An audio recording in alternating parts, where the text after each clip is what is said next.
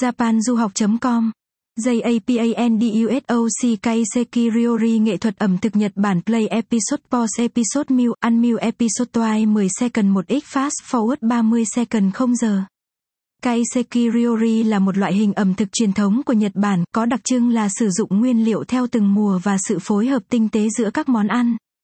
Trong một nhóm món ăn, vài món được phục vụ nóng, vài món được phục vụ lạnh, trong khi một số lại được chiên giòn, tùy theo cách chế biến của đầu bếp.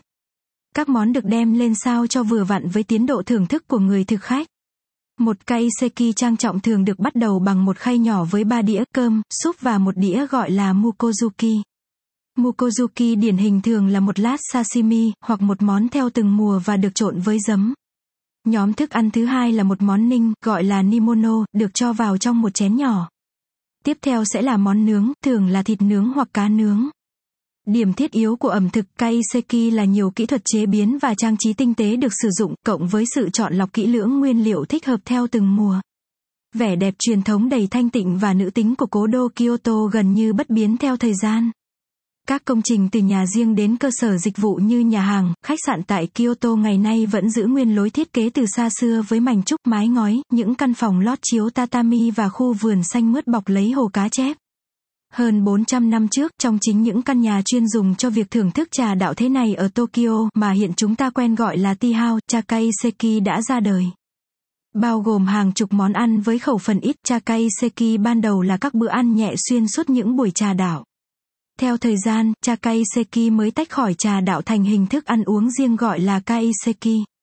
Nghệ thuật ẩm thực kaiseki được phát triển từ thế kỷ 16 bởi bậc thầy trà đạo Senno Rikyu như là một hình thức ẩm thực trong các buổi tiệc trà.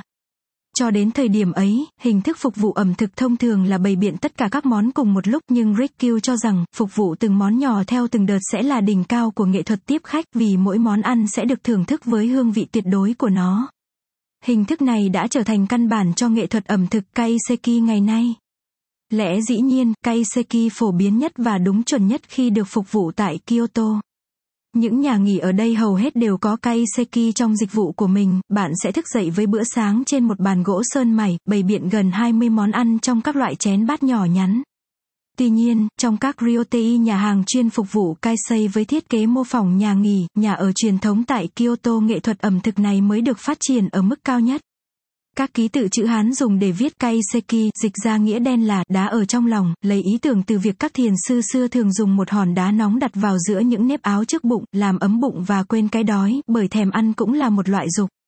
Cái tên Kaiseki ý chỉ nét đẹp thanh đạo, cao quý vượt lên thói phàm tục và đó cũng chính là tinh thần chung của dòng ẩm thực này.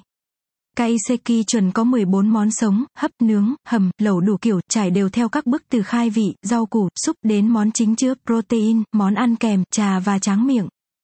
Giữa các món là những loại nước uống thảo dược đặc biệt để khách rửa, vị giác thực sự thoát khỏi hương vị của món cũ và sẵn sàng thưởng thức trọn vẹn món mới.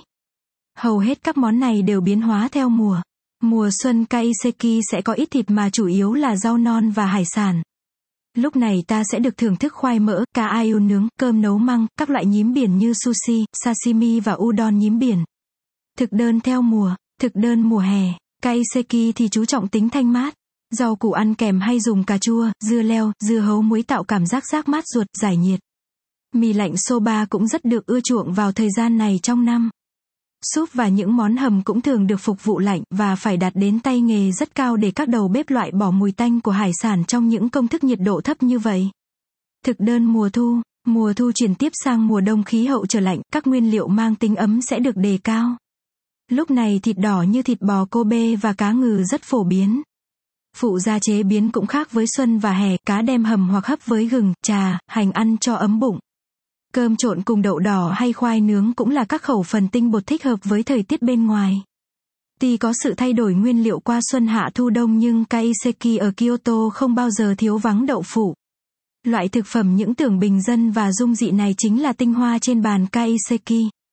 Đậu ở Kyoto rất ngon nhờ khí hậu trong lành và nguồn nước thanh sạch ngọt dịu, mát mát, ăn vã cũng đã tuyệt vời và không cần đem chiên xào cho ngấy mỡ. Phổ biến nhất là đậu hấp nguyên miếng đặt trong nước dùng theo mùa, ngoài ra còn có trà đậu hải sản, cơm đậu, cháo đậu và lẩu đậu phụ.